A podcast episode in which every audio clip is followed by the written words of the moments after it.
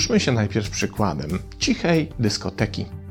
To takie miejsce, pewnie dobrze niektórym znane, w którym ludzie tańczą nie do głośno puszczanej muzyki, ale do tego, co im gra w dyskotekowych słuchawkach. Bo udział w takiej rozrywce właśnie na tym polega. Dostajesz słuchawki, do których bezprzewodowo transmitowana jest określona muzyka. Stoisz więc z drinkiem w ręce i podrygujesz.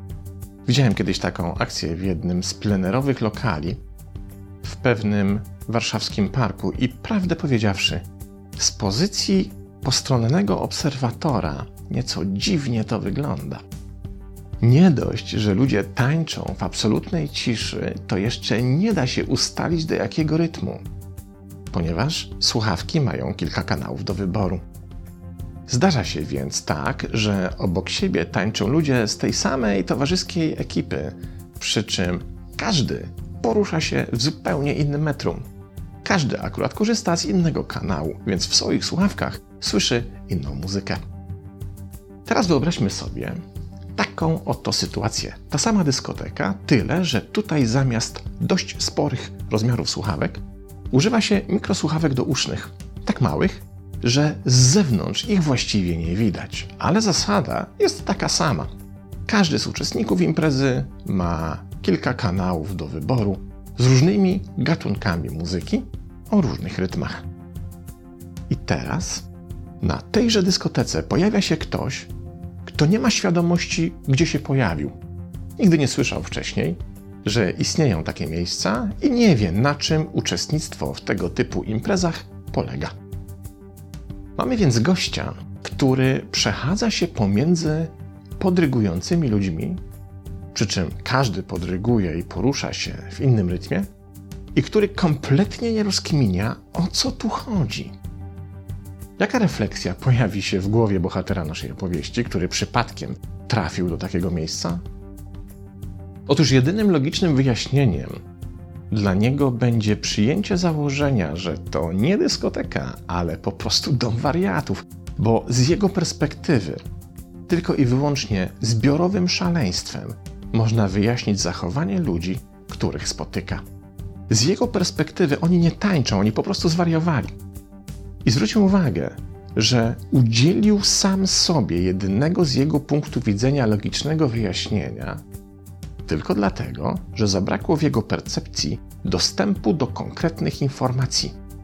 Nie zauważył, że ci ludzie mają w uszach słuchawki i nie wie, że oni po prostu tańczą do konkretnej muzyki. Tyle, że każdy do innej. Mamy więc tutaj do czynienia z dwoma poziomami percepcji. Pierwszy poziom jest tym, co widać od razu, na podstawie dostępnych danych. Jednak wyjaśnienie zachowania tych ludzi znajduje się na drugim poziomie.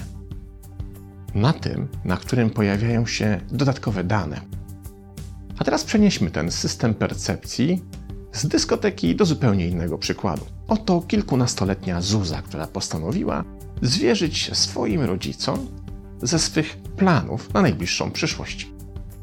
Chce mianowicie zostać weterynarzem.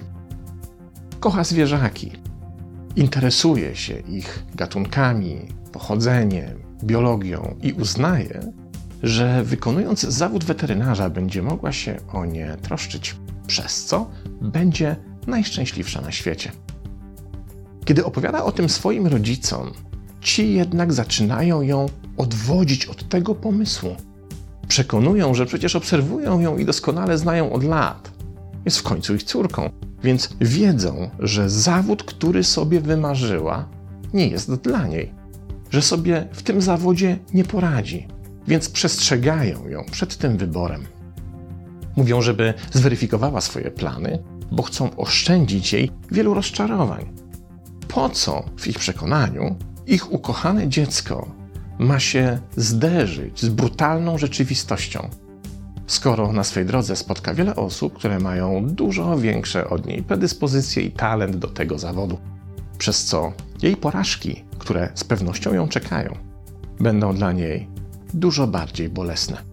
Co więcej, rodzice Zuzy zaczynają ją przekonywać, że skoro tak miło jej się spędza czas w ich ogrodzie, to tym bardziej powinna zająć się ogrodnictwem.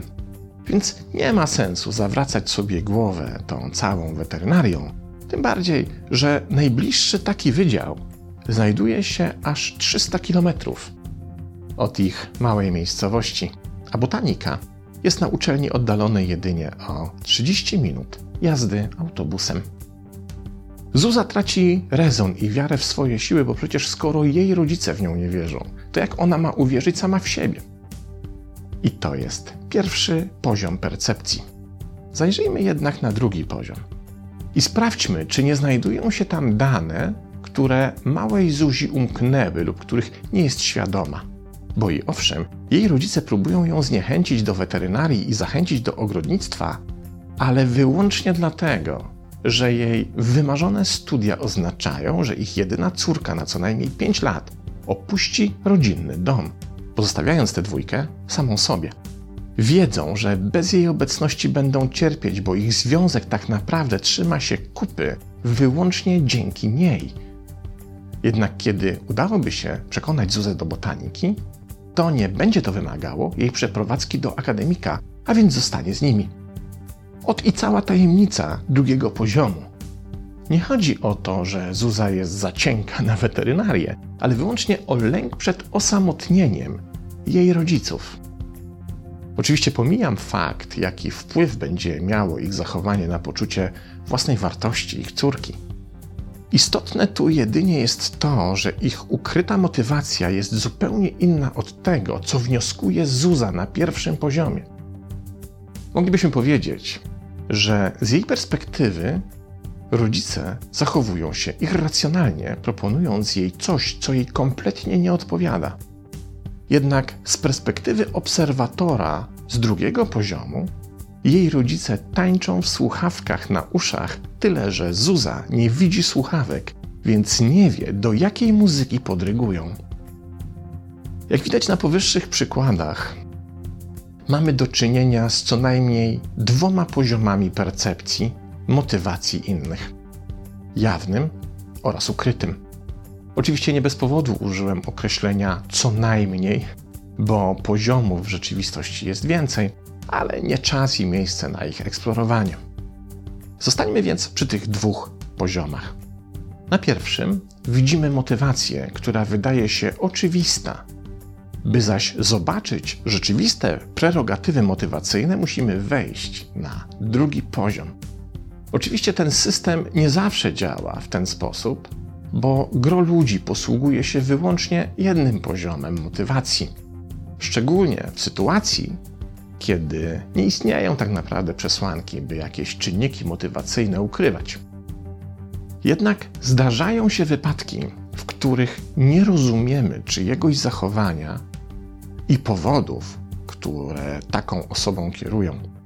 Wówczas właśnie istnieje spore prawdopodobieństwo, że prawdziwe wyjaśnienie znajdziemy na ukrytym poziomie.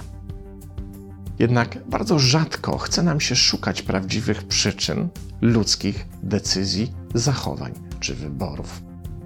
I wolimy prostsze wyjaśnienie. Dokładnie to samo, którym posłużył się gość, który po raz pierwszy w życiu trafił do cichej dyskoteki. Wolimy po prostu uznać, że ludzie zachowują się jak się zachowują, bo są tak naprawdę stuknięci, niepoważni, nieodpowiedzialni, irracjonalni, głupi i tak dalej i tym podobne. Jednak ilekroć odkrywamy w czyimś zachowaniu jakąś niespójność z naszym osądem, dobrze jest zapytać samych siebie, czy czasem ten ktoś nie tańczy właśnie do muzyki, której istnienia nie jestem świadomy. Już samo to może poważnie przewartościować nasze relacje z innymi oraz rozumienie ich świata, prawda? Ale to nie koniec wniosków, które możemy wyciągnąć z przykładu cichej dyskoteki i świadomości istnienia dwóch poziomów motywacji jawnego i ukrytego. Mamy tutaj bowiem do czynienia z ciekawym paradoksem. Otóż, jeśli jesteśmy w stanie na podstawie czyjejś niespójności zachowań zakładać istnienie dodatkowego, ukrytego poziomu, to dokładnie tak samo jest z nami samymi. My również czasem poruszamy się motywacyjnie na dwóch poziomach. I o ile pierwszy wydaje się dla nas oczywisty, o tyle z drugiego rzadko kiedy tak naprawdę zdajemy sobie sprawę. A dzieje się tak dlatego, że albo ten drugi poziom zamietliśmy pod dywan, albo sami przed sobą nie mamy odwagi się do niego przyznać, albo też nie sięgamy do tego typu samoobserwacji, bo boimy się odkryć, że coś z nami jest nie tak. Bo przecież z perspektywy osoby świadomej, wyłącznie pierwszego poziomu, łatwiej jest uznać kogoś za wariata, niż odkryć istnienie innego poziomu motywacji. W strachu więc przed zdiagnozowaniem własnego szaleństwa po prostu nie zaglądamy do tej szuflady. Tymczasem tam właśnie, na drugim poziomie motywacji, moglibyśmy się dowiedzieć o sobie niezwykle ważnych rzeczy i odkryć, że zachowujemy się czasem z pozoru niespójnie czy irracjonalnie. Nie dlatego, że jesteśmy niedojrzali, czy coś z nami jest nie tak, ale wyłącznie dlatego, że podrygujemy do muzyki, której istnienia na pierwszym poziomie nie potrafimy sobie uświadomić. Jednak kiedy się w nią wsłuchać, to okazuje się, że nasze zachowanie nie ma nic wspólnego z szaleństwem, a jest wyłącznie żelazną, logiczną i precyzyjną konsekwencją tego, co tak naprawdę nam w duszy gra. Bo każdy z nas tańczy swój taniec, który z pozoru może wydawać się czystym szaleństwem. Lecz kiedy włączyć dźwięk muzyki, wszystko staje się jasne. I to, co uznawane jest za szalone, w rzeczywistości może być przepięknym, precyzyjnym tańcem, który mówi nam więcej o nas samych niż dowolna, nawet najlepsza terapia. Pozdrawiam.